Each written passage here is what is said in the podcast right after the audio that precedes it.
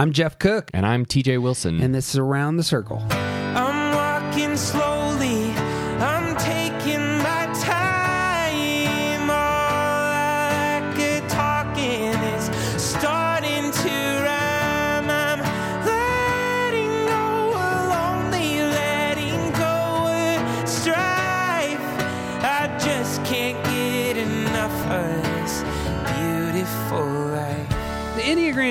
Is a map of the human personality. It's a tool for navigating relationships. It creates language for what motivates us and helps us look at the way we look at everything else. Most importantly, the Enneagram is a mirror because sometimes you need help seeing yourself. My name is Jeff Cook. I'm a philosopher and builder of beautiful things in Greeley, Colorado, and with me is TJ Wilson, businessman, lover of theology, and Enneagram Ninja. Hello. My man, Hello. we are diving back into our expert series. Excellent. We have the fantastic Juanita Campbell Rasmus with us. Woo woo! Hello. Good to be with each of you. I'm glad we're here together. We're gonna have a good time. I know it. Juanita, tell tell us about yourself. Well, um, I'm a wife, a mom, a pastor. Uh, my husband and I have been co pastoring together at St. John's downtown Houston for almost 30 years now. And um, it's been an incredible journey, both marriage and ministry. And then, of course, doing it together brings a whole lot of adventure. Uh, we have two incredible daughters who are uh, 33 and 34. And we're celebrating our 36th wedding anniversary. We have two great grandchildren. I mean, two, when I say great, I mean wonderful grandchildren. uh, and an incredible son in love. And um, life is good. You know, the beauty of uh, this life that I've been given is that it constantly is transforming and uh, evolving into parts and places I never would have imagined. Some places have been life giving, others have been draining, uh, but I'm learning to be. Wonderful. When in Houston, what's your what's your favorite thing to do in in Houston? I've been just once, and uh, I need I need hints next time. Let me tell you, if you want good food, come to Houston on. because Houston has the most incredible restaurants of probably, I think, comparable to New York and LA Yeah. uh, in terms of options and variety of. Uh, first of all, let me tell you this: in Houston, we have a high school that the students speak over seventy, as in seven zero languages. Come on. And so there are restaurants representative of many of those cultures. And so it's a foodie town. It's a great place to experience Southern hospitality. Uh, you'll be walking around and people will be waving at you and you're wondering what's going on. And we're just saying, hey, welcome Yeah. Um, so there's a lot of great nightlife. I don't know too much about that, but I know there's some great clubs and great music, and we have an incredible um, theater life here. So pretty much whatever you're interested in, we have great museums, we have great art museums or art galleries, and so you know, you name it, good, bad, or indifferent. Houston's gonna have it because Texas always makes it bigger. My my family, uh, my mom's side of the family is uh, uh, Texas uh, pioneers, and Oh. she grew up for a season in in Houston. I think in grade school, and always always spoke so highly of it. And I've only been once. Been to Oh. Austin dozens of times. When you come, let me know, and we'll go eat somewhere. All right. This this is this is a date. All right, TJ, you make sure you come too. I don't want to leave you out. You got it. All I'm right. in. I'm going to come for the food, though, just so you know. Oh, that's cool. All right, good. It's all good. When you, you just wrote a book. I this is your sec- this is your second book, yeah. It is. What's your what's your first book about? The first book is called Learning to Be Finding Your Center After the Bottom Falls Out. And it talks about my experience of a major depressive episode and the journey towards recovering and living with a mental health diagnosis. And um, my hopes in writing the book was that number one, people would have an opportunity to hear from a person who got the diagnosis and then tried to figure out how to live with it. Um, in addition to that, I'm hoping that learning to be will help break down some of the stigma and shame around being diagnosed with a mental health illness. What I say to people is that what I came to realize is that number one, we're often so busy trying to run away from a diagnosis, whether it be a diagnosis of the mind or body, or a divorce, or uh, disability, or disturbance in our life, disruption, chaos, whatever. We all have something that shows up and invites us into darkness. And the invitation is not to try to run out of it, but rather to take a seat, invite it to sit down, and teach you what it is it has to offer. And so I try to share that in learning to be. And if, at the end of every chapter, I share a spiritual practice that I invite people to engage in. And um, I've been really grateful for the reception for learning to be. Good. Thank you. Excellent. When when was that released? It was released in September of last year, and, Yeah. and it is a very COVID friendly book because so many have come to realize that our bottoms have fallen out. You know, you can only stay inside so long, and then you start getting curly in the brain, you know. And so I talk about how we begin to find um, who we really are. Darkness always has that gift for us to yield Yeah. some insight into the personality, into the narratives we've been telling ourselves. Um, darkness has so many incredible treasures. Isaiah 45 came to mind when I was uh, moving through that deep, dark experience. And the Spirit said to me, I'll give you the treasures out of the darkness, the riches out of hidden places. And even in the midst of that most hellacious experience, I had enough life left in me to recognize that if God was saying there was going to be some treasure, I needed to stay alive so that I could glean them. Mm. And uh, so it was an it was the dark night of the soul for me, um, and it became the most significant spiritual experience of my entire life. That's fantastic. I'm sure that's that's really both rewarding to get that on paper. I'm sure that's real helpful. Um, well, you wrote a book on the Enneagram here recently. You are I did. our expert from the ones uh, from from my people. I'm going to steal that from TJ. He routinely talks about the nines as his people, but my people. yeah, you are my people. We're going to get to go some fun places. Um, Good. Would Do- would would you give us the skinny Juanita on on the ones and Sure. what what the basics are there? You know, I think um, the and you can tell me if you would agree with this, but as as a one female, uh, ever since I was a little girl, I wanted to be a good little girl. Yeah. follow all the rules, make sure I was in line. You know, I I, um, I started my faith journey at a very early age. I was probably in third or fourth grade, and and I was given uh, the Ten Commandments, the ten rules, right? So a rule lover like me fell in love with the idea there are ten rules, right? So I make up twenty rules to make sure I don't mess up on the ten, and so that kind of gives you some insight to the to the uh, uh, crazy life of a one. One of the key things that I think um, ones are really experiencing is that we judge ourselves extremely hard. Uh, we're always striving for perfection, and that word striving means we give it everything we've got, whether we're striving to uh, be good partners in our long term relationships, or striving to be good parents, or striving to be good dishwashers, or whatever it is. We are always striving for this ideal of perfection, which is typically exhausting to us. Uh, debilitating in some ways, uh, steals joy from us because we're always chasing the stuff on our to do list and not the things in our to be list. Um, for me, I found that uh, being a one really meant learning, not learning, experiencing the weight of living with unrealistic expectations about just about everything, right?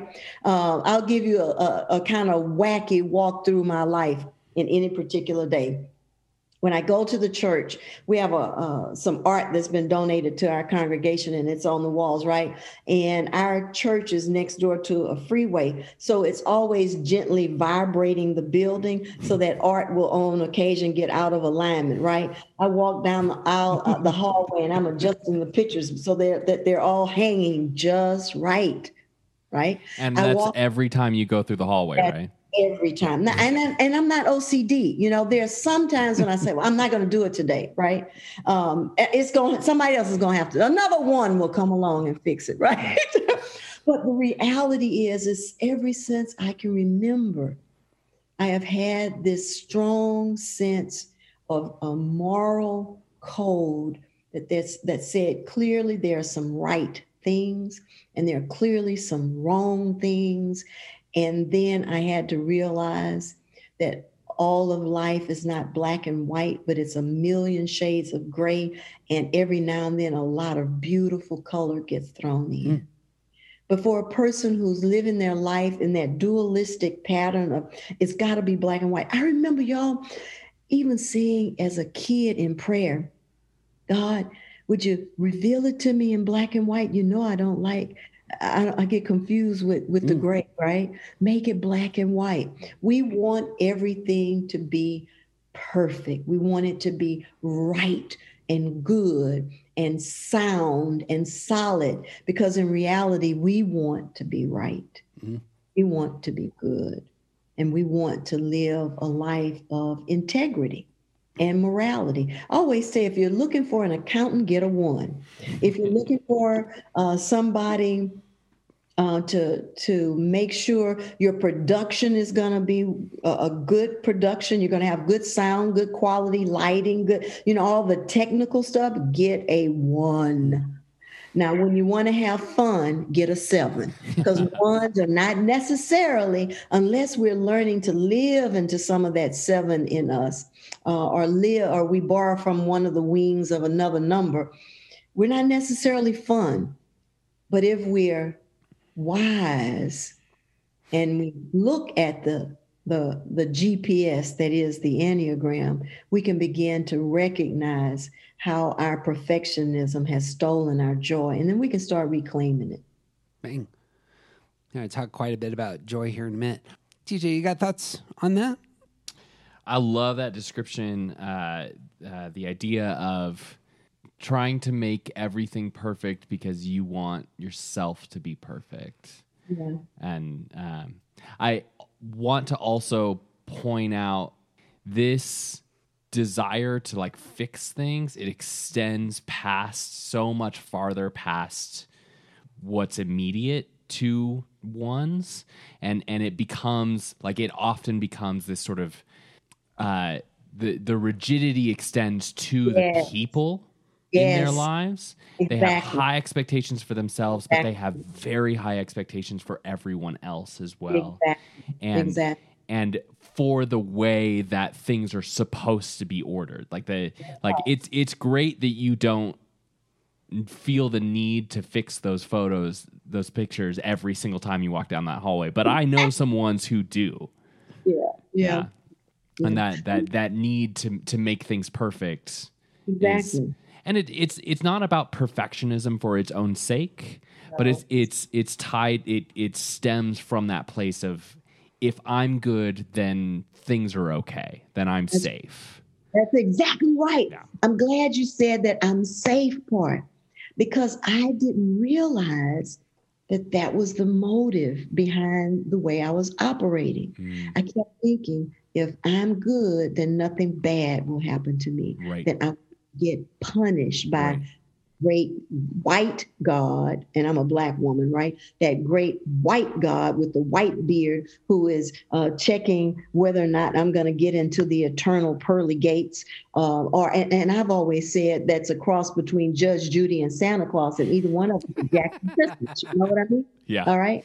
Um, and so we don't, we are the kind of persons at our core who are harder on ourselves than anybody else could be. hmm But then we also are hard on other people because we're expecting them to meet our un, often unnamed expectations. hmm So we want our children to be dressed perfectly, their hair to be perfect, their shoes to be tied. We want them to do good, uh, good, make good grades in school because all of that is a reflection of us, Right. Right. and it's a great burden for those around us unless there is an awakening hmm that invites our transformation, that invites us to uh, notice what we're noticing about the kind of life we're creating that invites us to notice what's happening with our relationships. You know, are they strained? Um, do people, you know, behind our backs, what do people say? You know, um, um, and and what I've come to realize is one of the challenges for us is to let go of the belief of absolute truths. Mm-hmm. You went down a completely different place from where I thought you were going to go there. Oh, So- really? Where where'd you think I was going to go, Jeff? I have already forgotten to be honest with you, but, but that took me off. I, I had to I had to category shift there Oh, okay. uh, into Well, a different hang with into a different headspace. Hang with me. Is it? Uh, you, you got thoughts on that, Teach? I can imagine people hearing something like that and immediately saying, "Well, well, if if you believe in in God and a higher power, then you have to believe in absolute truth." And and my pushback would be, "Well, there might be absolute truth, but you don't know it." That's right. That's right. Yeah. And see, that's the theme. Matter of fact, in the in um uh, one of my books, now I'm forgetting which one, if it's Learning to Be or if it's 40 Days of Being a what. But in one of them, I said, Who died and made one's the judge? Mm-hmm. You see, we're always judging. We're always critiquing and criticizing. And um, we don't necessarily always do it out loud, but that's what's going on with the inner tape and the Mhm. inner processing, right? Yep. Um, you know, it, it's it goes down to things like, and the- these are kind of just to be humorous, right? My family and I watching this show together, and I said, "Did y'all see that boom mic?" And they're going, "No, what boom mic?" I said, hit rewind. They hit rewind, and sure enough, there's a boom mic. One see those things, and it's not that we're looking for them; they just kind of show up for us, you know. And so we see not only the boom mics, but we see the wrong in the world, Mm-hmm. and our desire is that it be made right. We are often called the reformers. Uh, we're often teachers in some way or another, whether it be uh, spiritual teachers or in classrooms in philosophy, or it, it really doesn't matter. But in most cases, we are going to be somewhere where we have a platform to be able to share our ideas with whoever happens to be in our circle of influence. Hmm. I heard a, an aside from somebody speaking of ones and how they talk about their judgments to the rest of the world, where ones will walk into a building, look up, and say, Do you see that crack in the ceiling? And everybody else will say, What ceiling? Right, And- exactly. And the the the the nuance there is for us, and the entire topic is lost on everyone else. And exactly. but the And topic, it's go ahead. Oh no, I was just going to say, and that nuance can drive us. You know, my every now and then, my so I'll give you an example, another silly kind of example, but my mother-in-law, which is what I call my mother-in-law, I didn't get her from the law, so I call her my mother-in-law. with her son, right? And so my mother-in-law says to me one day, "That's one of your pet peeves, isn't it?" And what it was was when my husband has on his glasses, I'll say, "Give me your glasses, and I'll wipe them off for you," because I can see all that stuff, it, look, you know, on his glasses, but he doesn't see it. And so I'll clean them off, and he'll go, "Oh wow, that's that is clearer, right?" but he never noticed it. We ones often are noticing all those little things, um, and others might think we're OCD uh, because we're seeing stuff that they could really care less about. Um, but for us, it's like we have fine tuned, fine honed antenna.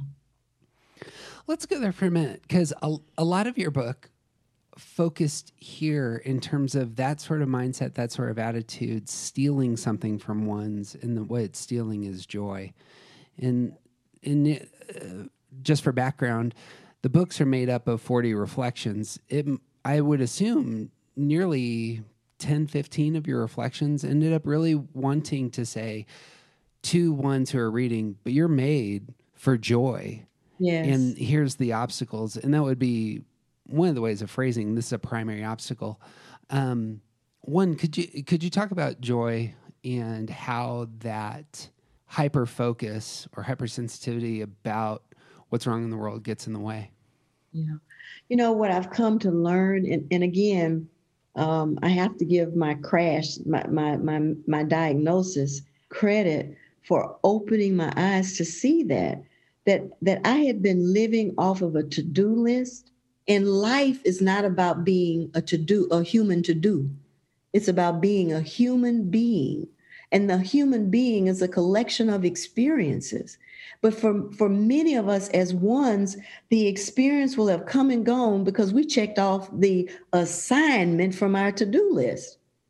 And so, a great tool, a great practice for ones is the practice of the examen. Um, St. Ignatius of Loyola in the 16th century taught his monks that if they were unable, because of their work schedule, to uh, make the early mass or to make the hours of prayer, then by all means do not avoid or neglect the examen. And so, what the examen invites us to do is to ask ourselves, okay, at the end of the night, I always tell people sit on the edge of the bed, do not lay down or you will go to sleep. All right. But but get to a quiet place and just ask yourself, what gave me life today? Another way to put that is what gave me joy? What made me laugh? What made me smile? And you go over your day and you think, oh man, that was so great. Woody fixed breakfast for me this morning. Oh, and I remembered seeing the hummingbird at the hummingbird feeder today. Oh, and that cup of coffee that they made at the coffee shop. Oh my God, it was exceptional, right? And you begin to see what you would not have seen if you weren't intentional. Because otherwise, the day gets summed up as I had six appointments today. They all went well. I have to reschedule that second one. I better call them now make a new appointment. And there would be no memories of aromas or feelings or sights and sounds or beauty or gratitude and all of these help us cultivate joy. It's the joy that gives us back a deep sense of our humanity as ones. Now, the second part of and I got to say this right quick the second part of the examen is this you ask yourself, what took life from me today? What sucked the life out of me? And I notice those things and I pay attention to the fact that, oh my God, when John called me, I thought I was going to lose it. He always complains and he never said, and seeing, and seeing here I go to judging John, right? So I go into my judging John mode instead of saying to myself, now if John always calls me and complains, maybe I ought to not give him so much of my quality time. How much time can I be with John in an atmosphere of love and mutual respect? Five minutes? Okay. I'm going to give John five minutes from now on. Right. And so the examen invites us to look at what gave us life, to be grateful for that, and then to do more of what gives us life. The second part of it is to look at what took life from us, what drained us, what um, how is it that we were unable to give or to receive love, what what got in the way. To notice what we notice about that, and then decide what approach will empower us to do less of that thing that drained us. How do I think about that so that I can make more space for joy? One of the things I find in my own oneness is I'm either in the present or I'm in the future. Yes. My present is my orientation in time just as a one. This is where my stance is. The for ones it's double. Our our body type is present, resistant to the present. Our stance is a present focused stance. Um, in security we move more towards the future. We become more like sevens and what's the next adventure? Mm-hmm. I love this answer as a high side of stress answer because in stress, ones will go to four, and fours are a past oriented type. And everything that you're saying here, and what I was hearing is here is the beauty, which fours are attuned to, in the past that you need to remember. And it seems like a very healthy exercise. And oftentimes, when we talk about our stress numbers, it's in the, these negative ways. It's in these ways that I don't want to be there. This is certainly this is this is me disintegrating. um, and here is a great example. This exercise is a great example of finding real stability and foundation in that place uh, that the in the tools that your stress number has, what has given me life, what's taking life from me in the past, so that I can move back into my centered oneness. It's just beautiful. Anyway, that's what I heard there. You got Thank that? You got that, Well, Steve? I think that also um, it it's a way of sort of taking control of of of entering into a space that's normally reserved for unproductive thinking because ones with that critical voice are so good at examining the things that they've just done and picking them apart to say here's all the ways that I did this wrong. Here's in that conversation with John, here's the way that that I handled myself inappropriately or incorrectly for his benefit. And and sort of taking that that exact same sort of practice and giving it some intentionality removes it, it gives opportunity to remove the critical voice and to examine it in a new kind of light. Instead of saying, here's all the things I did wrong with John, it recognizes that John is actually a big part of the problem there. You don't necessarily owe John your best energy because John is an energy suck. That's right. That's Yeah. right. And Yeah. and it's okay to recognize that John is stealing your joy and the best thing to do might be to limit John's exposure to your life. Exactly. Both- Notice what you're noticing. Right. That's what examen invites us to do. Right. Notice your places of joy and go do more of it. Right. Because so often I found myself as a one, and and I don't know if this is um is is beyond a one. So Jeff can give me some feedback on this, and, and TJ, any insight you have is helpful as well. But often ones postpone joy. hmm Absolutely. As soon as I get this done, then I will. Right. Joy is the reward for the work that I'm doing right now. but it's the reward we never pay ourselves. Yep. Yep. We It's say, always something that's this coming. big project is over. I'm going to go camping for three days and chill out, be by, be in nature, uh, go fishing a bit, go hiking, and then all of a sudden something else comes up, and and that gets pushed off. Oh, I've got this task in front of me, and I've got to do it. Right. They're counting on me. Right. I imagine we could walk through each of the types and talk about the when this happens, then I'll be happy. I bet you all all types will have something of that going on in their heart and mind.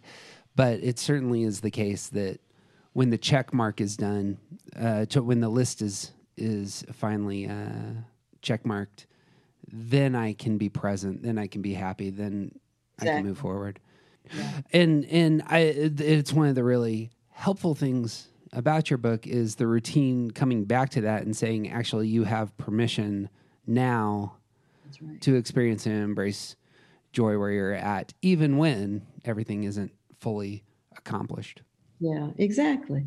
Exactly. I was just thinking about another example when my girls were uh, younger. They were probably in middle school. And um, we were going to have a family night, movie night on a Friday, right? And so all week we're all excited. We're all saying, "Oh, Friday's family night. We're going to watch movies together." And you know, and we had already selected the movie. I think my girls picked the movie, and uh, it, this will tell you how long ago. This was in Blockbuster. Was a Come on. store, right? and, and you could buy the the big container of popcorn and stick it in your microwave, and it would look like the popcorn container from the movies, right?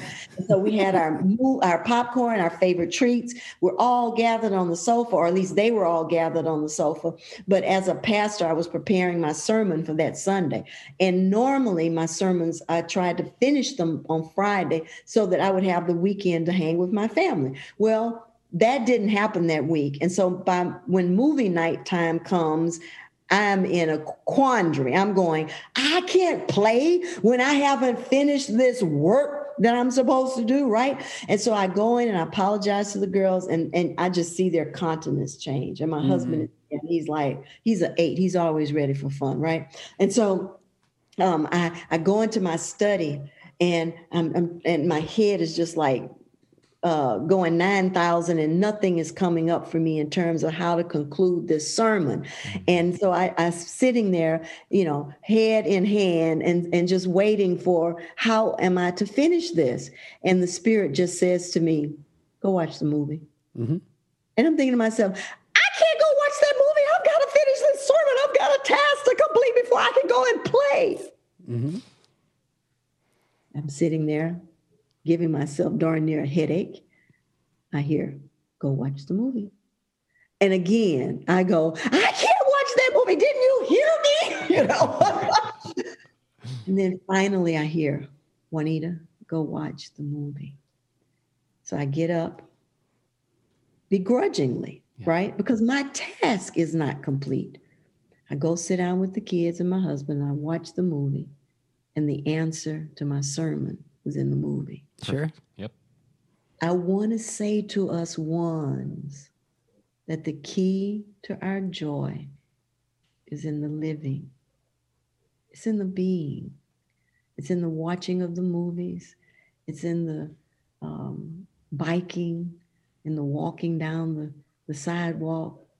Uh, you know, it's in the watching the butterflies and the, the squirrels. It, it's in the being. Yep.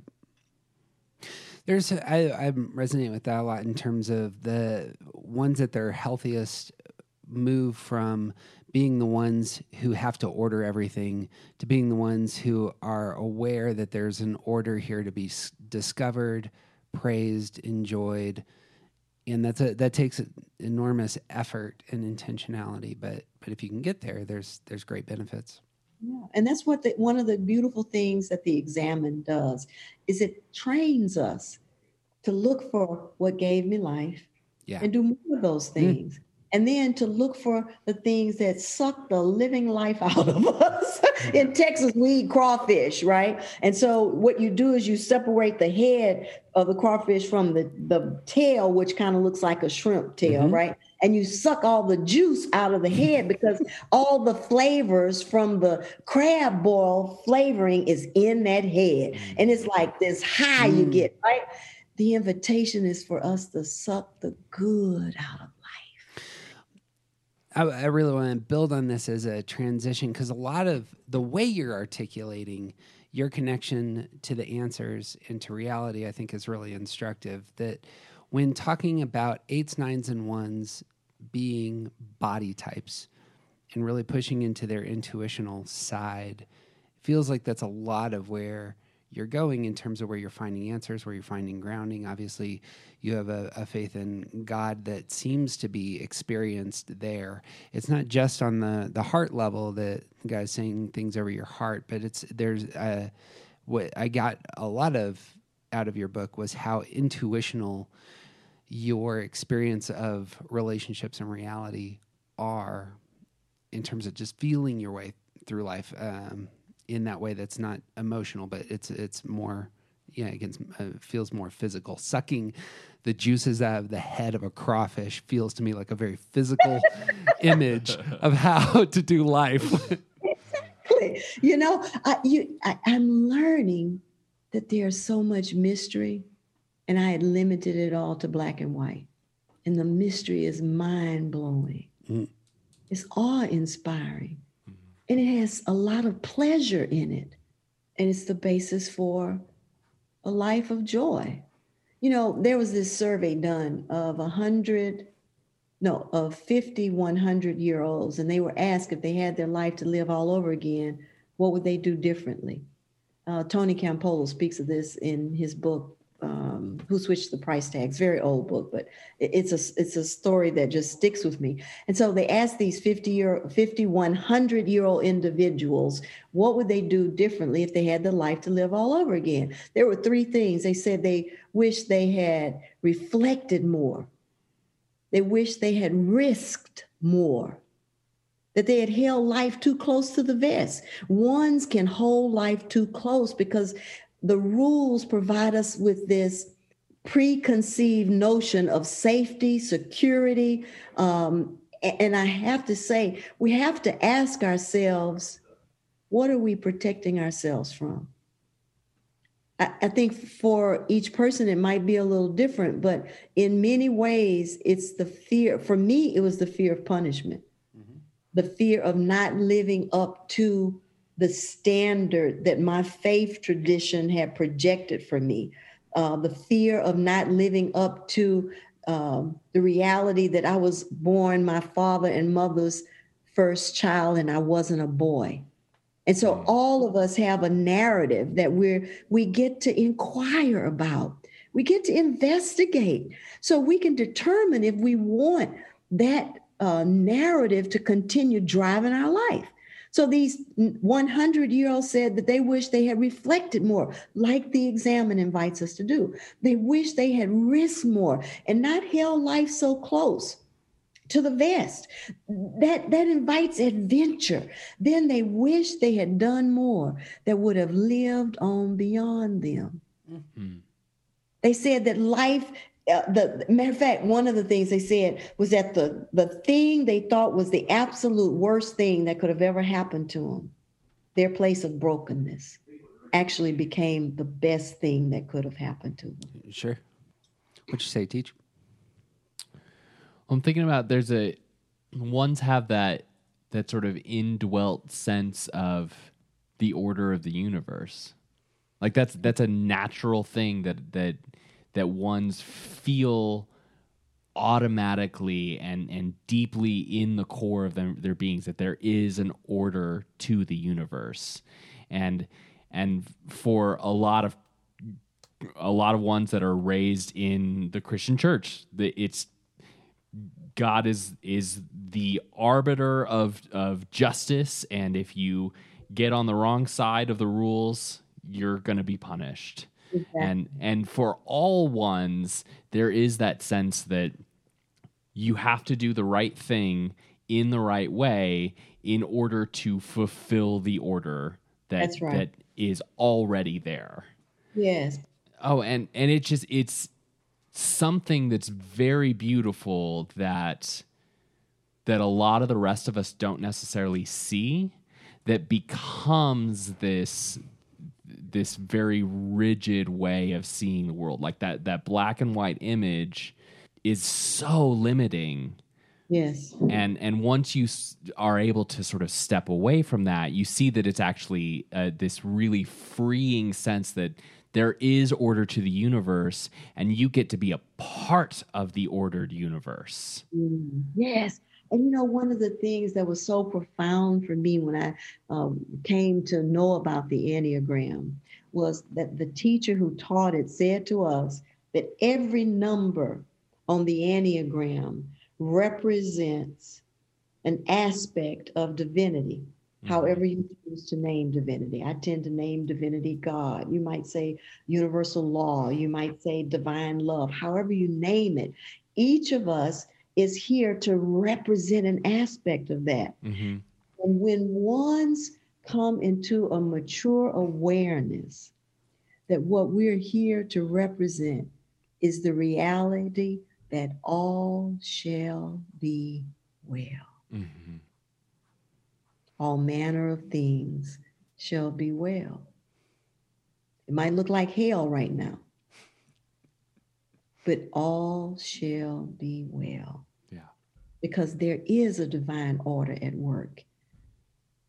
And we don't have to, and we're not the ones who have to uh, pull out the whip on everybody to get them in order, right? right yeah there is an order to the universe and it's not your And responsibility it's not my responsibility. Yeah. That's it. But I think ones often feel responsible at a very early age. Mhm. Um, you know, the one who grows up in an alcoholic family would feel responsible to be a good kid Mhm. so that the, the parent uh, doesn't have any undue burden. Mhm. It, it shows up in all kinds of different ways. Uh, in my case, it was the reality that culturally I was expected to be a boy right and I didn't show up that way. So now I've got to strive and be really good to make up for not being the boy, right right? So I, it, it gets played in different ways in our in our own individual hearts and minds. But um, we have to inquire about the narrative, and then we have to we have permission to ask ourselves, what would I really love my life to feel and look like? Yeah. Because you brought it up twice, I want uh, I, I kind of had it as a footnote, but you brought it up twice, and I think it's really important to mention the idea that someone pronounced a judgment in your past who mattered to you, and this mm-hmm. has been shaping for ones, it there is the self criticism, which all ones are going to be aware of. We've talked extensively about this on our podcast. There is also the real and heartfelt judgments that we hear from others that we internalize. Exactly. And specifically, you have a vocation in which I imagine you are serving in a very public arena and probably occasionally getting feedback about your performance. Right. Um, oh. I bet you got, I, I'm sure you have wisdom for the rest of us on giving power to other people's judgments and you know and how you wrestle with that because sometimes it is coming from your parents.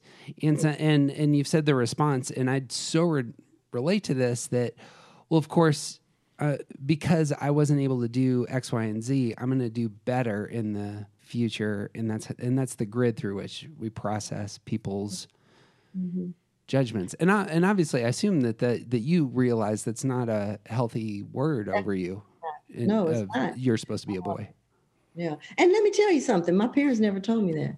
Ooh, and but you know that you know it intuitively. I can't. That's right. And we all have a knowing. Yeah, Okay. and so it becomes imp- important for us to inquire about what it is we know. And where is that coming from?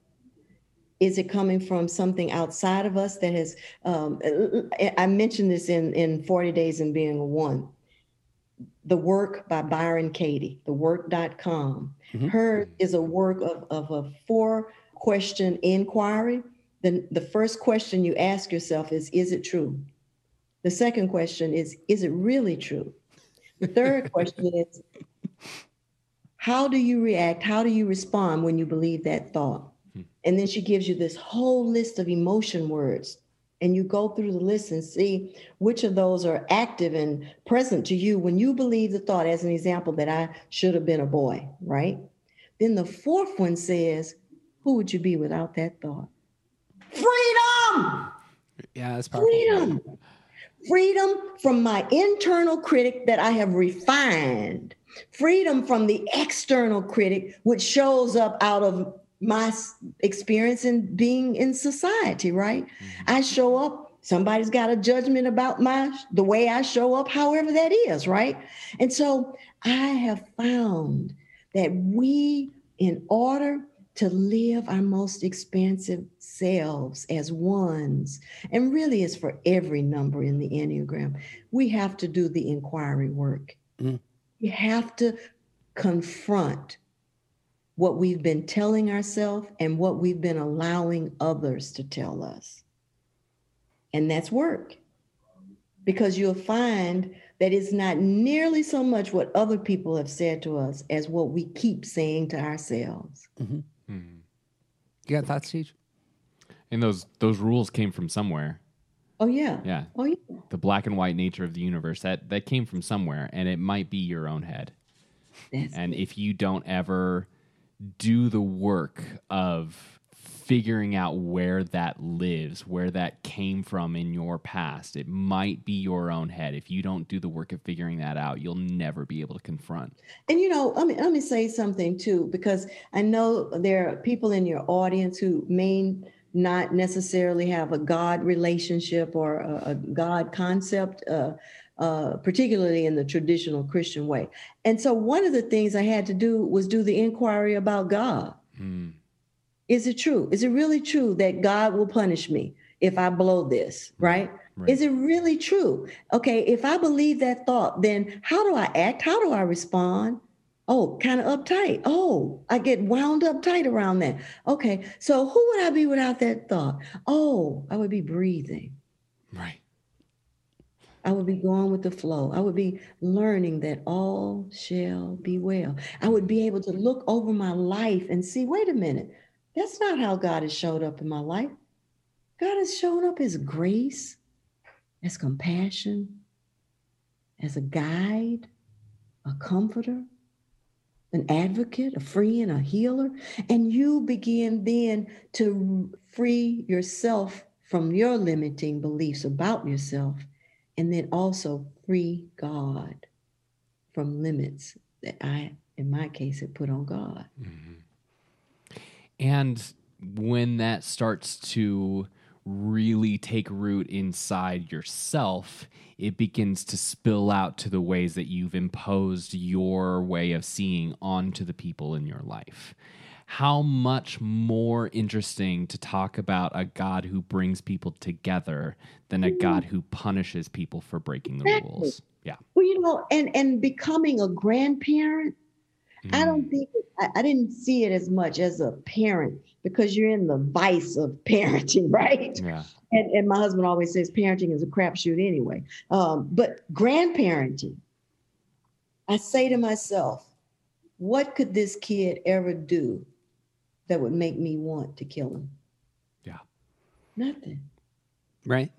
Nothing. And so you begin to inquire about what your personal experience has been, to inquire about um, the, the, the realities of how we have been uh, judging ourselves. And if I'm judging myself, then I have created, Anne Lamott said, if you find that God hates all the same people that you do, you've created God in your own image, right? Yeah. And so when I find out that I've been judging myself far harder and more critically than God ever would, I'll give you an example.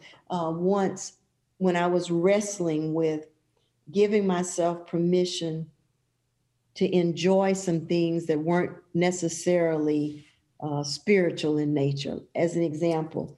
Uh, and some of your audiences isn't going to even believe this, but um, I remember um, the first time I was introduced to yoga. Mm, I didn't mhm. tell my mentor because she would have said that was from the devil, Yeah. right? Right. Um, because that's her school of thought, right? But the spirit was the one that told me to go take yoga Mm. because I needed to understand what it was to live in my body and not just in my head, Mhm. right? And so we have to do the inquiry work.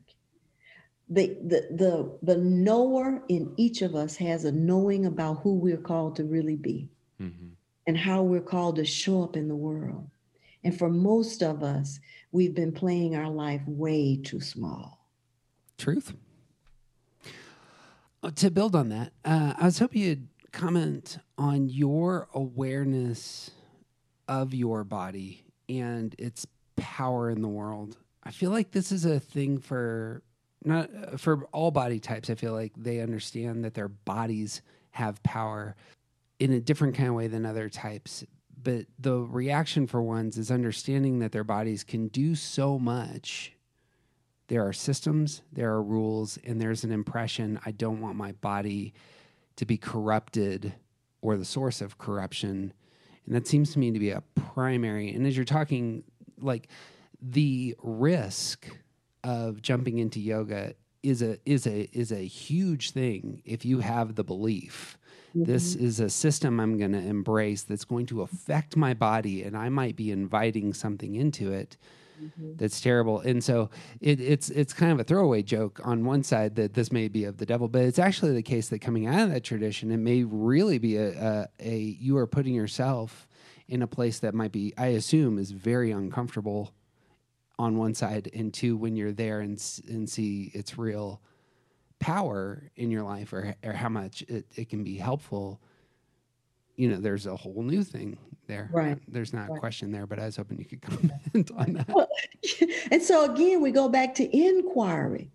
What am I believing? Uh-huh. And your knower knows.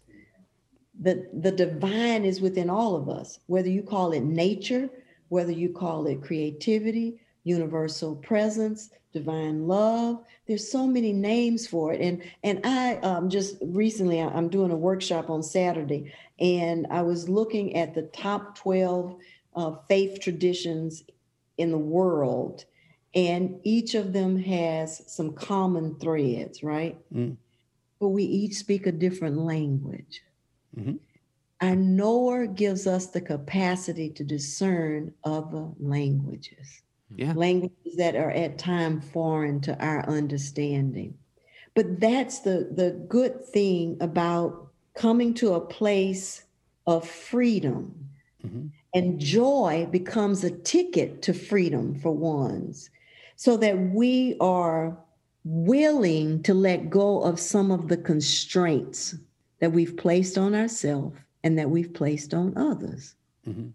And our body is one of those places. You know, it's so amazing to me that you would bring this up because just this morning I did a meditation. And while I was meditating, it came to me to ask my inner little three year old Juanita what she needed. Here we are, especially people like me who are living in black and brown bodies. We're living with a triple pandemic Mm. racism. We're living with the impact of COVID 19, and we're living with the impact of the division that our previous leadership helped to create, or at least widen, recognize, acknowledge, however you want to look at that. Weaponizing. Thank you. I appreciate that.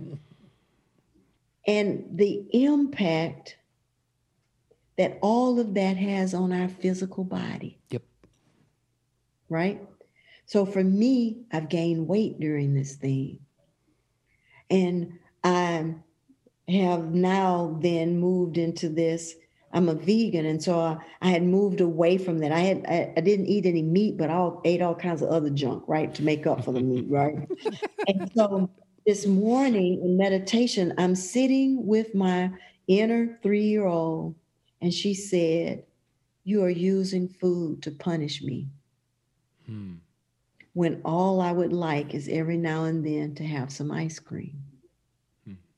And so I had to sit with that and say, Have I been using food as a weapon? Well, it started out, I was using food as a weapon to fight my way through. So I'm eating stuff that I would not normally put in my body, right? So now I'm having to live with the consequences of that. But within me is this knower, a little three year old knower who said to me, couldn't we have some ice cream every now and then?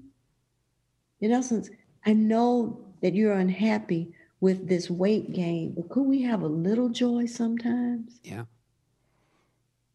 The you rightly quote C.S. Lewis on on joy here that joy is the serious business of heaven, and I'm so I've, I've, I wrote two books on C.S. Lewis. The Lewis's oneness comes out all over the place. In fact, a lot of theologians end up being ones because one, they're trying to get their bodies under control. Two, they need some systems. And three, they, as you were saying before, they want to reform the picture of God that they got handed by others and make it better.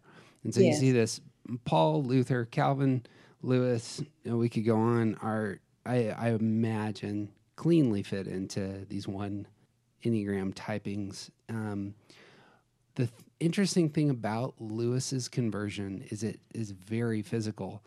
Mm-hmm. He has a bike ride. He and his brother are on these like 1930s style motorcycles where there's the motorcycle and then there's the sidecar. Right, right. Lewis is in the sidecar and they're going to the zoo. And he's he's a World War One vet. He's a, he experiences some severe post traumatic stress at times, um, but had begun experimenting with thoughts about God, thinking through God. He's obviously an Oxford scholar, but his conversion isn't mental. His conversion is entirely physical. His and this is I, I, I love that we've talked quite a bit about God, and so this is a worthy thing for for ones who just want an experiment. Sometimes imagining that there is something in control of all the details may be a very helpful thing for you, even if it's not true, or even if you can't get there intellectually. Simply looking for, you know, resting in a belief of that sort. Um, we have all sorts of beliefs that we can't prove. Um, That's right. you can rest in that belief and see what happens. And that was essentially what Lewis was doing. He has this he he just describes his conversion as something when we left, you know, my house, I was an atheist when we arrived. I believed in God. And Amen. that's how it happened. And it was a very physical thing. He was enjoying the day with his brother Yeah. Joy. and that's what it was. It's it's the it's it's all all he wasn't able to improve anything. He wasn't able to drive. He could just sit there and and and take in the day, and this was what connected him to what was what became most foundational in his life and began you know overflowing from that place. And it seems to me that that's a really that's a great insight into a one having an experience of reality that produces the joy, produces connection, amplifies some of the stuff that you're saying. Yeah. Oh, thank you for sharing that about C.S. Lewis. Um, I, I can share that one of my most profound physical, spiritual experiences was skydiving. Ooh. Um, when first of all, I had, I had wanted to do it since I was a kid, right? You look like somebody who would love skydiving, by the way. Oh, that you mentioned it. yes. And so um, I, I um, go skydiving. And when I jump out of the plane with the instructor, it was as though I was surrounded in love. Mm, And it was palpable. Yeah. I could feel it. And um, so much so, I was so caught up in it that I wasn't paying attention to the watch they give you to tell you when to pull the card. so the, the instructor is tapping me and he's pointing at my watch, and I'm going, "Oh, oh yeah, pull the card, right?" and, and and I pull the card, and, and most people think that it feels like a um, roller coaster, but it doesn't. It's more like a, a, a, a feather being dropped and gliding on the air's current. Mm. And in the midst of that gliding experience, I just felt so incredibly loved. It was the most amazing experience. And it was as though God was just speaking to me without any words. Mm. And it was penetrating every pore of my being. And I remember the instructor saying, You want to do some tricks? And I'm like, No, just want to be, Mm. just want to be in this space. So, yeah, I get C.S. Lewis being in the sidecar. well, not, nothing you can improve in that space, I imagine. It's it's a- you got no hangups. Well, and, like it's how difficult is it for let me rephrase that. How difficult it is for ones to get lost in the moment. Yes. And like I I don't understand that. I get lost in the moment 7 or 8 times an hour. like like Lucky nines are always lost in the moment. and and and ones being so focused on on the things that need to get done and like like the right way and and like noticing the boom mic and the things that need to be fixed ones have such a difficult time being lost in the moment and i'm i would be willing to bet money that every time that either of you can think of where you truly got lost in the moment there was joy there yeah. Yeah, absolutely. Yeah, to, to piggyback on just another example, and it's a very physical example. So, so I'm a skier, and I go way too fast, um, and but that's it. It's the place. I'm going 60 miles an hour. I realize if I if I if I do anything wrong, I'm going to get very hurt, and I don't care because it's a source Yes. of of invigoration that I experience nowhere else. I'm so glad you said, and I don't care. Yeah. Because we care so much that when we're in our space, matter of fact, my husband is an eight. The notion of me going skydiving just he could not understand. Just thought that was the most that was the craziest thing. He, you know, he said, "Look, if you do that, don't do it while I'm in town." I said, "No going out of town tomorrow, and I'm going tomorrow, right? You know." Uh, but, but he said later he told me all I could imagine was you dying. Yeah. Then I said to him, "It wouldn't have mattered." Oh. because it was that joyous. Yeah. It's like, okay, if you're going to die, die doing something that gives you joy. Mhm. Now, I'm not telling anybody out there to go looking for the thing they can u- do to kill themselves to have joy. I'm not saying that. But I'm saying suck the joy out of life. There it is. Mm-hmm. It also exposes, for those who, of you who aren't ones, it exposes how much it takes to get us past Yeah. our hyper awareness of what's the next thing I need to make better because somebody's going to judge me. I'm going to judge myself. I have to out. It's not an outrunning in the same way that sevens do, but it's a silencing, like what it takes to to silence some of that. Often may require, or we're we're saying these are the places that it uh, this worked for us. I, I assume it's the case though. In, but here's the thing about your book is elevating those practices that do that routinely. You don't skydiving. I imagine is real expensive. Like, I, I bet you. not, it's really not that expensive. Is that right? Oh, That's right. I'll It's, look uh, I think it was like maybe two hundred and fifty dollars. I, I mean, I don't consider that expensive. You know, well, that I would have guessed higher for sure. yeah. And and But- that's the other thing. I'm glad you said that Tell me. because so often ones think the thing they want to do is going to cost a lot. Mhm. We, Yes. we don't. We won't justify it. It's the rules. Right. It's the rule. Yeah. It can't cost a lot Yeah. because we, we're not gonna we're gonna we're not gonna pay for that, right? So as an example, and I'm gonna whisper because my husband's in the other room. He doesn't. but my girlfriend and I are gonna go take pilot lessons, and we're gonna fly.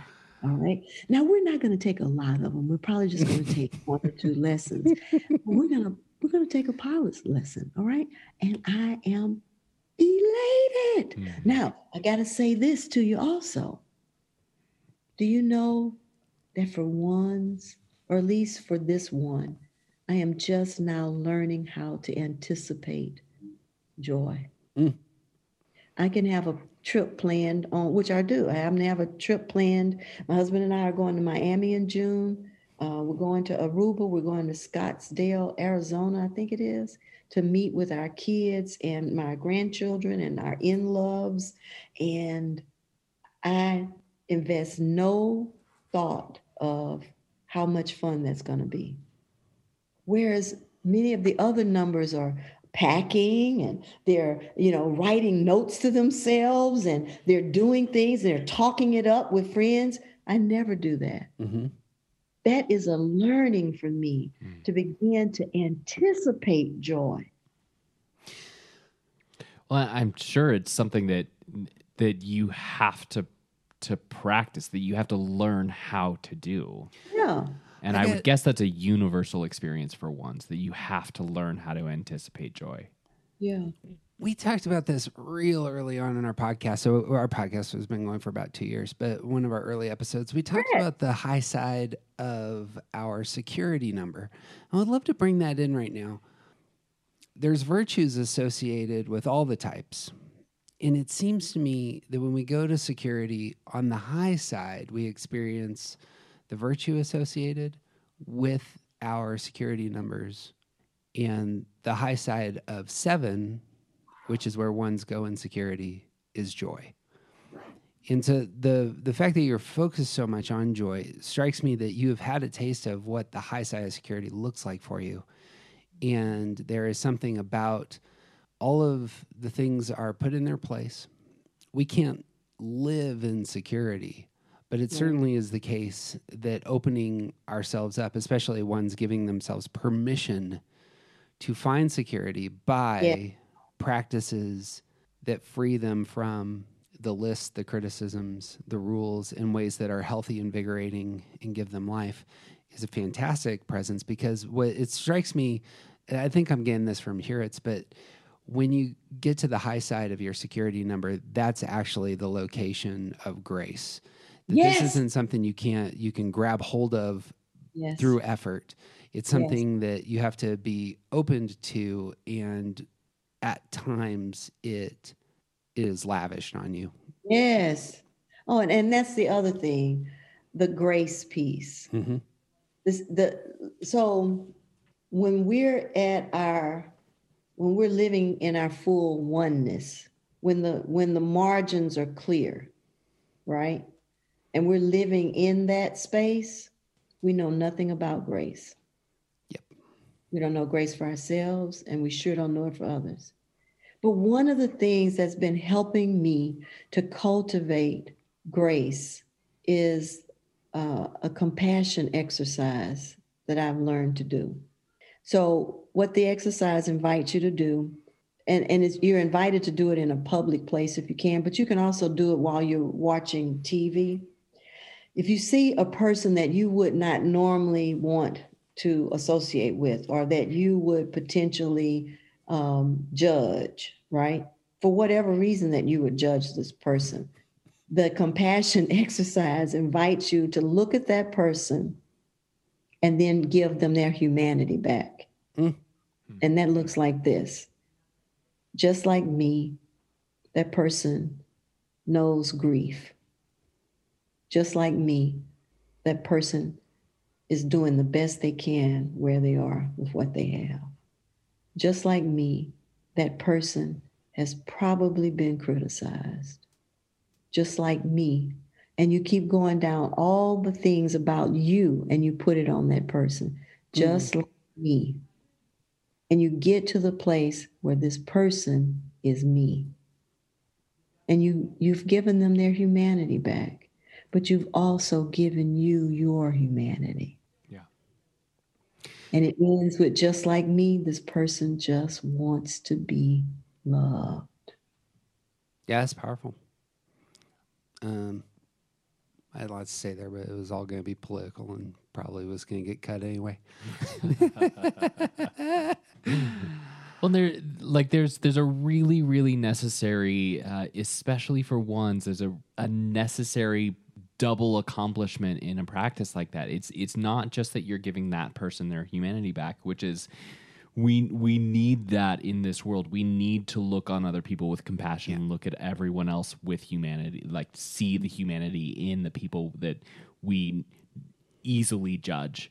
But Exactly. also, especially for ones, we need to let that humanity creep back Yes. into ourselves Yes. Because because the the place where your judgment of those others stems from starts at yourself and if you can't see yourself with humanity then you're going to have a much harder time seeing other people with humanity Exactly. Exactly. So that's been a real learning. And it's a practice I, I try to do on a regular basis. Yeah. Especially when I find there's someone who's particularly irritating me Mhm. for some reason, you know? And so I have to notice what I'm noticing yeah because I, I'll be responding a certain kind of way. I'll be feeling certain kinds of things. And so I, I, I the my saving grace is to practice the compassion exercise. Mm-hmm. And your audience can Google that. They can find it. But we just shared it. there you go. that was my favorite part of the book was just the the subtitle of one of your chapters or it, the title of one of your chapters was self-compassion. And so often in our culture we talk about self-care.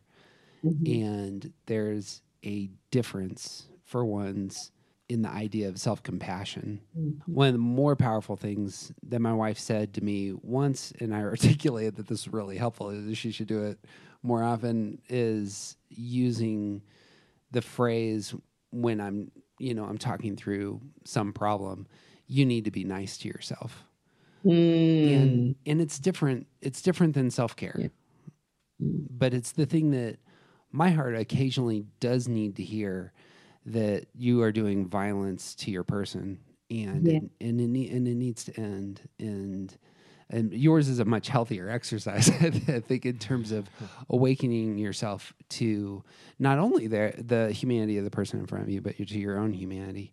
Um and what a great good. So anyway i loved the phrase self-compassion. It's it's worth that's that's worth owning. Thank you. one of the pairings so here's here's my systematic side that routinely comes out is i love elements of the enneagram that overlap uh, and one of them i hadn't seen before and it just popped for me in your work and that is your anger and your thinking repression. And the places that the anger of a one and their thinking repression end up being those are both generally negatives and they can actually work in tandem to do great damage. In your book, you said, I almost banished my beloved to the hinterlands because he ate my cheese. This was a, an illustration that's set up one of your reflections. I was fuming inside and knew that this grievous insult would have to be addressed. The sooner the better. Thankfully, when I reflected later on the incident, I found that I needed to sit with the question and listen deeply. And the solution to anger and thinking repression was all over that last sentence, which which I, I just found tasty. I found I needed to sit with the question and listen deeply. I don't have anything else to, uh, to offer. What do you hear there, TJ? And and I'll throw it to you when you. So with ones that that anger is turned inward first and foremost, mm-hmm. uh, and like this this is like anger plus judgment equals uh, I'm I'm always mad at myself, and um, and then you have these ways that that other people are not doing the things that they're supposed to do, or they're interfering with with your perceived order somehow. And it like th- this is where resentment lives. This is where it's born and and and grows and becomes a problem. And and and pushing that out of yourself into uh, like who like how dare you eat my cheese that's yeah. it, it's not just about the fact that you didn't have cheese anymore it's also like there's an order to these things and this was there there was a plan and and how dare you violate the plan and and yeah. the way that that anger just it it it can become so like this is a great example of how it becomes a little ridiculous. Mm-hmm. But also there there are ways that it comes out of one's in in ways that it, it's not necessarily ridiculous. It's not silly, but it is unnecessary, unhelpful. Uh, it's it's entirely about the world not being the way that I think it should be. Exactly. And yeah. and in the example with the cheese, it's silly, but in in other examples, it it may not be silly, but it is still as harmful. Yeah, yeah. Well, you know, for me, what happened with the cheese was first of all, I wrote all this during COVID 19, and we're still, of course, in COVID 19. Um, and what had happened for me is that I had been overextending myself to care for my husband because as an eight, and he is particularly an extroverted eight, he's not used to being at home. The you know the sun rises in the morning, he hits the streets, mm-hmm. and he comes back when the street lights come on. And so I was doing all these things to help make sure his world would be right. Mm. And then he broke into my world and ate my I don't know if y'all cuss on your show, but I was mad as Hades. and I was so angry that it pulled my own chains. Mm. And it made me say, wait a minute. He always eats out of your plate. Why are you this angry about this? And so I had to sit with it. And in doing so, and that's why reflection is so important. Remember, I said those 50, 100 year olds said they wish they reflected more, mm. right? Because that didn't become a big argument. Fortunately for him, and for me, he had a Zoom call to go attend to. and that gave me the space to say, Girl, what's wrong with you? What's happening with you? Which, let's right? be honest, it forced you into that space. You did not choose that. Absolutely not. Thank you for your clarity, TJ. You're absolutely right. No, but the key is we're training ourselves in the way of being. Hmm right?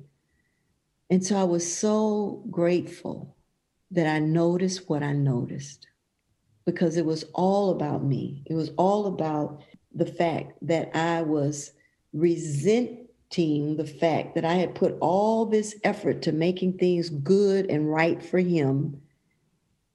And I felt, and you said that word, Jeff, violated. I absolutely felt violated in that moment. We've been married 36 years. The man has eaten out of my plate since before we were ever married with the common phrase, it always tastes better out of your plate, baby. I would love to talk about this in terms of the 8 1 dynamic. Both of you would like control. Oh, absolutely. And I imagine that ends up being I don't know, would you like to just comment on that for for, Sure. for, for, for those of us who have children who are body types and we're a body type uh, or or spouses? Um, what is what's what's the wisdom uh, here? Or podcast partners. I didn't think about that. Well, you know, I'll, I'll, I'll say this. Um, I think the kinder I am to myself, I not not think I know the kinder I'm able to be to him. And I got to say a little bit of this. So my husband has ADD, and he'll tell anybody he does. And so he has a lot of energy. He's an extrovert. I'm an introvert, and I am very much um, used to working from home. My my home office is here. I do all of my podcasts. I do. I mean, anything I do, like our time together, I'm I'm doing it from my home office space, right? He has an office in a coffee shop. And that's where he does all of his business, all of his meetings. And so for a while there, he was here at home. Right. And that became a very intense seven months of us being in the house together. I learned so much about him and what he needs and what he doesn't need from me. Mm.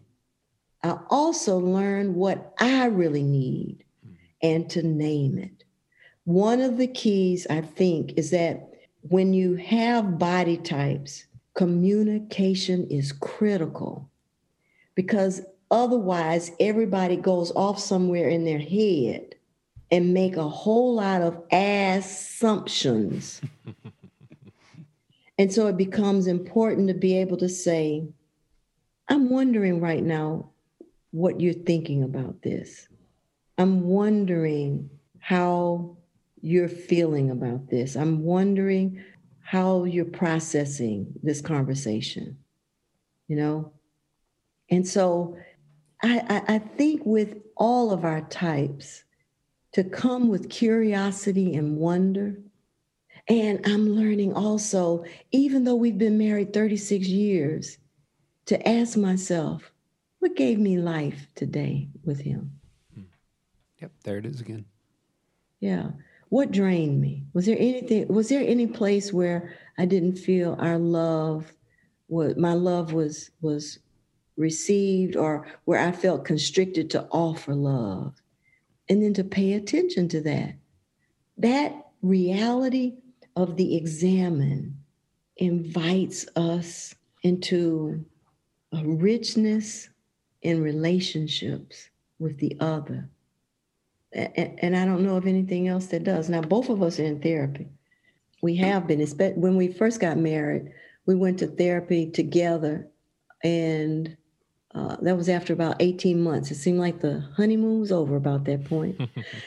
and so we had we had said divorce wasn't an option, and we couldn't kill each other. So therapy became the way of working it out. So we both have our own therapist, and whenever there is a a space where it seems like there's unnecessary tension or we can't figure out what's going on, we go check in with our therapist. And so it for me, I'm just sitting here thinking, all these years of therapy. Now I'm saving your audience a great deal of money. all right. It all boils down to the examen. What gave me life? And be thankful for it. Mhm. What took life from me? Or how is it that I wasn't able to complete the circle of love in this relationship today? And how might I approach it differently tomorrow? and be thankful for the awareness because it's in the uh, noticing what we're noticing that we have choice and we have power to do something different, mm-hmm. Yeah. to look for new ways, look for new solutions, and to stay open and willing to receive and to give love. I got a question about the flow of anger in your relationship because this is the problem I tend to have with eights. I, I love and connect deeply at eights because there's so much energy for me to react to. However, the one Isn't that so? a primary problem is that eights often express most of their emotions with anger. Not always. There, there's a lot of anger that is going outward from eights, and for ones, the anger is going inward, and it feels like there's a doubling down there.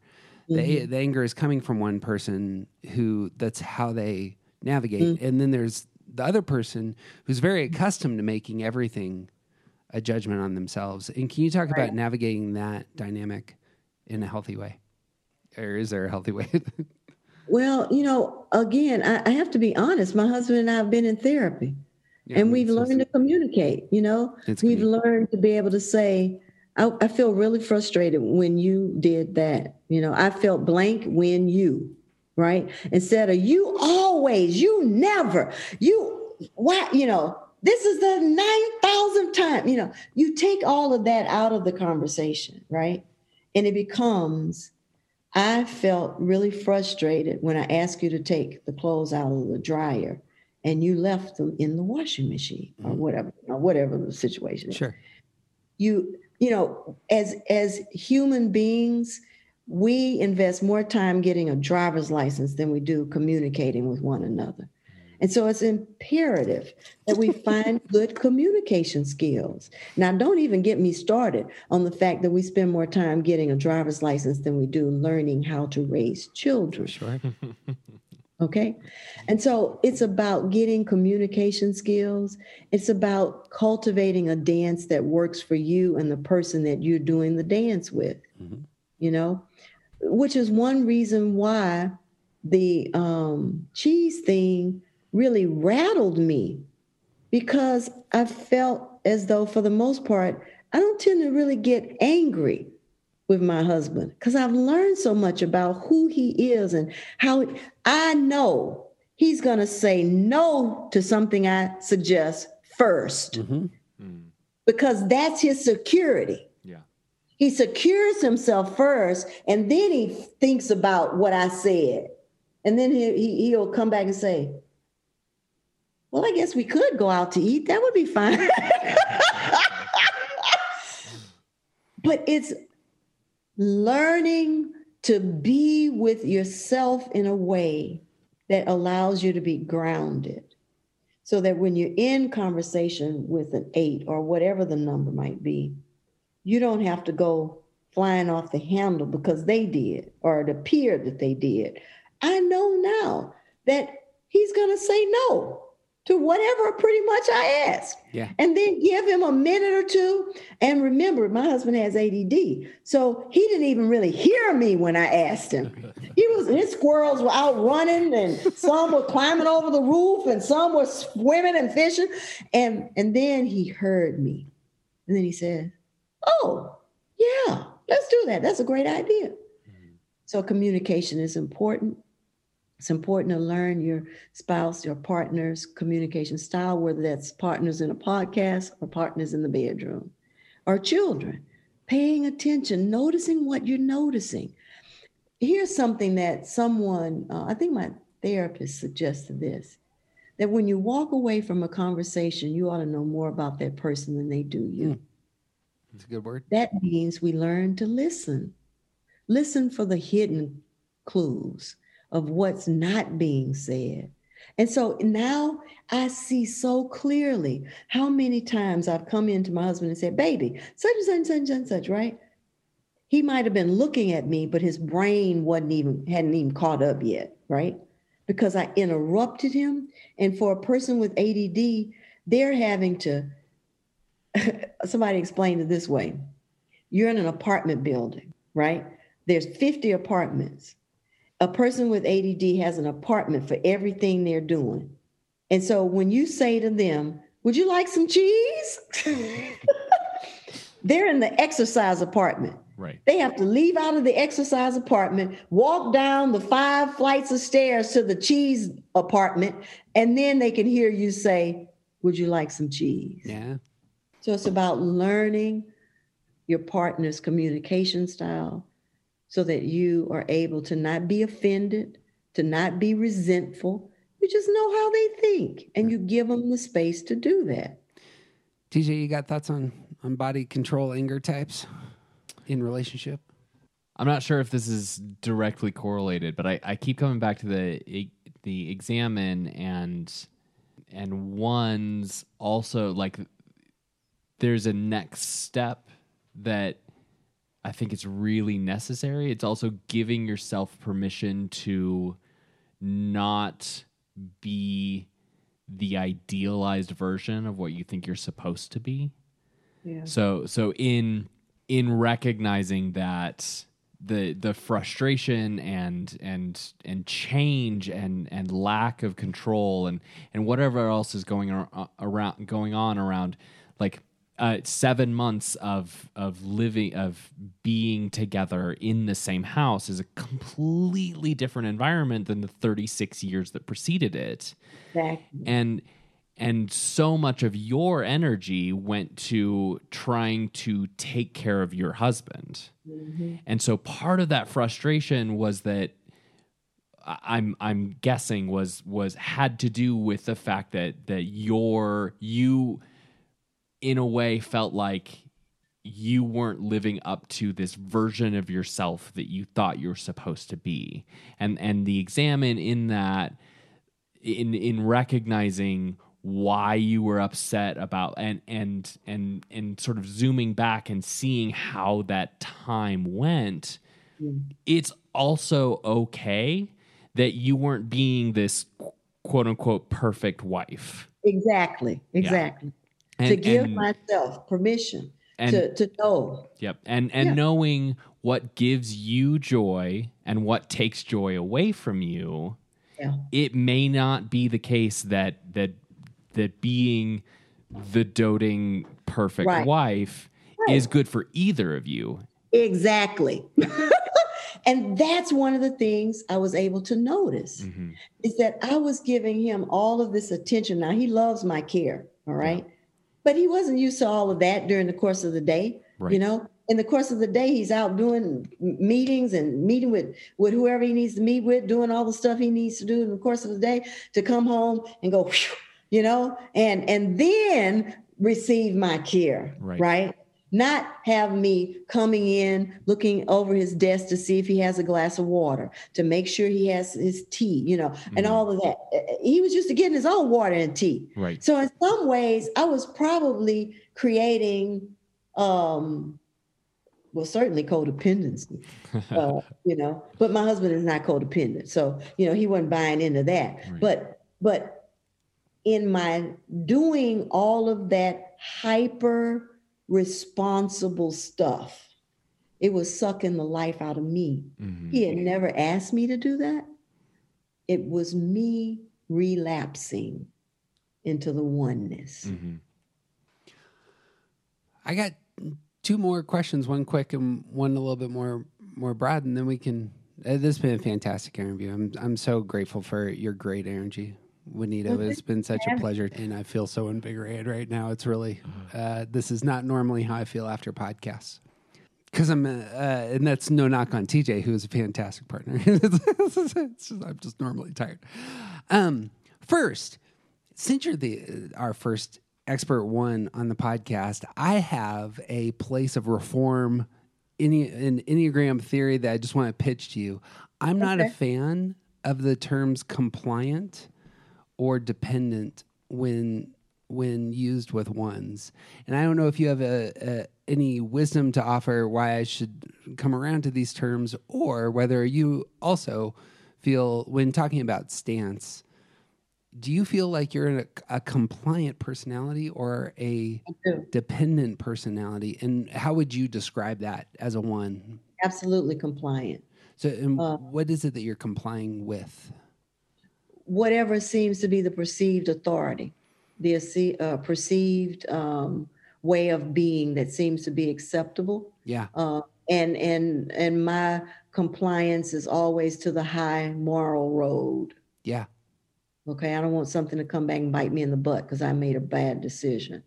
Um, one of the things that I would invite you to consider is do some word study and look at the thesaurus Uh-huh. and do a little word history around those two words. Sure. But but also again, you know, words are so dynamic, Mhm. you know. Um, and so when I hear the word punishment, Mhm. I have a whole list of stuff that I can refer to as it relates to punishment, right? Uh, coming from a patriarchal family where my father was a disciplinarian, I, I, punishment is a word that just you know resonates deeply with me, and so the invitation is just to, to take a look at that word for yourself and see what that's you know ask is it true? Is it really true? Sure. How do you respond when you believe that thought? That kind of thing. That for me, I'm finding there are some words that are like bombs for me. They go off in my head and in my being. Sure. Uh, but are they are they true? Are they real for me? That's the work I have to investigate. Does that help? I hope so. Oh, I think that's a great answer. It's more, I wanted to see if the word itself worked for you. And if it did, how did it, how did, what I heard there is, I suppose what went through my brain was you were in a handful of situations where you have an aggressive type husband and uh, you had described some of your relationship with your folks and and obviously you're a woman of faith and those are situations where you might be complying with the mm-hmm. rules or with with someone else's energy as it were. Mm-hmm.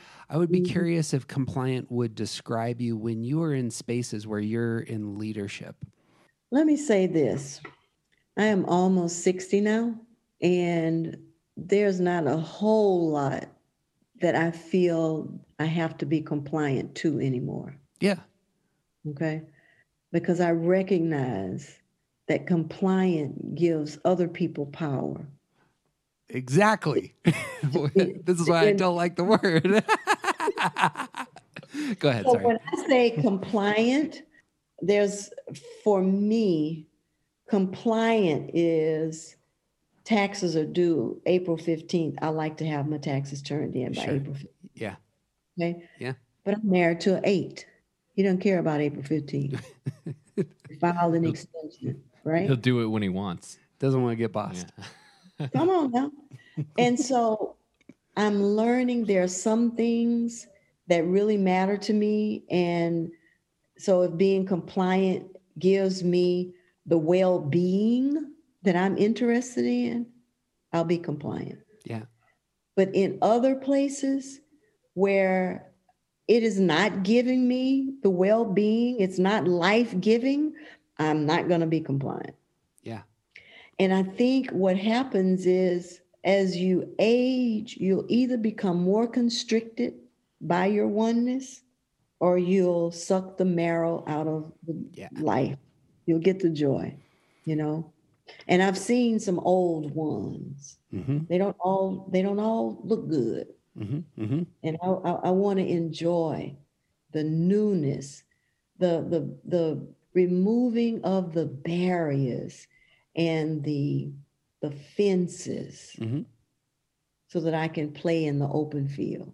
I wonder if I need to play this out in my head as you're talking. What I what I'm hearing is there there is something about maturity and maturing where our stance may soften over time, and that's a good thing. And and being compliant to the rules, as it were. This, like my whole field of study is is ethics, and it's about examining the rules. And Sure. I want to understand them in part so that I can, you know, push some of them that are unhealthy and Yes. constraining away. And Yes. and that apparently was my defense mechanism for for some of this, um, unconscious as it is. But last question for you. So I'm so I'm speaking for a book group the other day, and it's it's all women, and four of the ten were married to ones, and we spent a lot of time with the same question being, but how do I get him to, you know, not be so and, and it generally had to do with nitpicky, neurotic. You know, like just so focused on the details. My only suggestion, and I don't know if this is just me, but when you were saying write it down, what gives you joy, and write it down. My the only thing I said is you need to break out your calendar and put some big X's that say Mm-hmm. these are the days where we're getting out of town because when you're out of town he can't Exactly. he can't uh, improve Because my anything husband does that. My Really? husband, all, he plans all the trips. yeah So, as an example, in 36 years, I probably have not bought but one set of plane tickets. Okay sure And I bought that recently. All right. Normally, because you're gonna say- fly that plane apparently He doesn't know yet. Okay. I like how you have control over that space by the way there's another kind of secondary thing Well, here's the thing my husband loves doing that. yeah He loves planning the trips because he's always anticipating the next one. Yeah. I'm still trying to figure out how to anticipate it. But when it's on the calendar, I'm going to organize everything around it so I can be there. yeah I want to be present. I'm just still learning how to anticipate it. are those vacations what i'm seeking to describe are they spaces where you can't improve anything you're out of your house you're out of the you're out of your church etc Yeah, yeah. And it took us a long time to figure that out because we're both recovering workaholics. Yep. and there it is And we both were uh, raised in entrepreneurial families. Yep. And so we we know how to, you know, clean the toilet in the office and then go stand and do the board meeting. Yep. And so the reality is that has taken us my crash as a matter of fact. My my diagnosis was what helped us to understand that not only does the family need to pray together, but you need to play together. exactly yeah So yeah. I'm kind of curious how many of your vacations uh, before your crash were uh, working vacations. None. There were no vacations. There it is. For seven years, Yeah. we did not go anywhere. Yeah, right because there was always work to do. Sunday's always coming. Always work Yeah. to do. And he is as driven to get his work done as Yeah. I am mine. And so we're both in a state where we're learning, especially COVID has been helping us to notice what we're noticing about our nature of being driven. Mm. And so we're it's it's a, a whole new uh, spiraling up awareness of what it means to be fully present and to live our most expansive life and to be rooted in what gives us life and doing more of it. yeah Thank you. Yeah. That uh finding the eights nines and ones finding value in the things they accomplish is just one that's how you're wired but two that can become an unhealthy addiction and Exactly. Uh, and what's worse is when you find that your addic- addiction is socially acceptable. Yeah. Right. Right. of So course, everybody or wants encouraged the pastor to have a good sermon, and everybody wants the pastor to show up at all the events, and everybody. So everybody's always giving you all this. Oh, so good to see you! I'm so glad you came. You know that was a great message. So you get all this affirmation, and for me, I needed acceptance and approval. So it's like putting a crack addict in the crack house, Mhm. exactly and then one day you wake up and you think you're going to die, Yep. Right. and you realize there's got to be another way, or you will die. hmm we could talk about that for another hour and we're not going to we need it it's been fantastic to meet you and to have you on it's been a true joy Thank you, Jeff and TJ. What a privilege to be with you guys. Hey, let's do it again sometime. We would love to. We actually are hoping to have a trip down to Texas. We have a good friend who's part of your uh, book writing club here. Um, we Oh, we do cool. stuff with Sean Palmer frequently. and, uh. I don't know how if if you know or are close to. I do know Sean. Um, but but we do some some work together, and we're hoping to get down there at some point in time. So Like I said, let me know. We'll go out and eat some good food. My husband will be happy to go somewhere to eat. we would love it. We would love it. Well, I just hope you'll remind people that they can pick up a copy of 40 Days of Learning to Be. Excuse me, I'm- look, I'm mixing up both my book titles. 40, 40 Days on Being a One uh, in the Enneagram series is published by InterVarsity Press. And if you'd like to know more about it or more about me, you can go to my website, juanitarasmus.com, or you can find me on social media at the same name, Juanita, J U A N I T A, Rasmus, R A S M U S. Thanks so much. It's been a privilege Perfect. and joy. Excellent. Remind uh, real quick. Remind me of uh, of your uh, of your first book as well. The first book is called Learning to Be Finding Your Center After the Bottom Falls Out. Bang. And it's available, they are both available wherever good books are sold. Wonderful. Perfect. Juanita, much love to you and your family. Blessings, guys. It's been a joy. Thank you. Absolutely. Thank you so much. Well, you got anything else to say about uh, Juanita's book, TJ? I don't know that I have anything to add that she didn't already say better.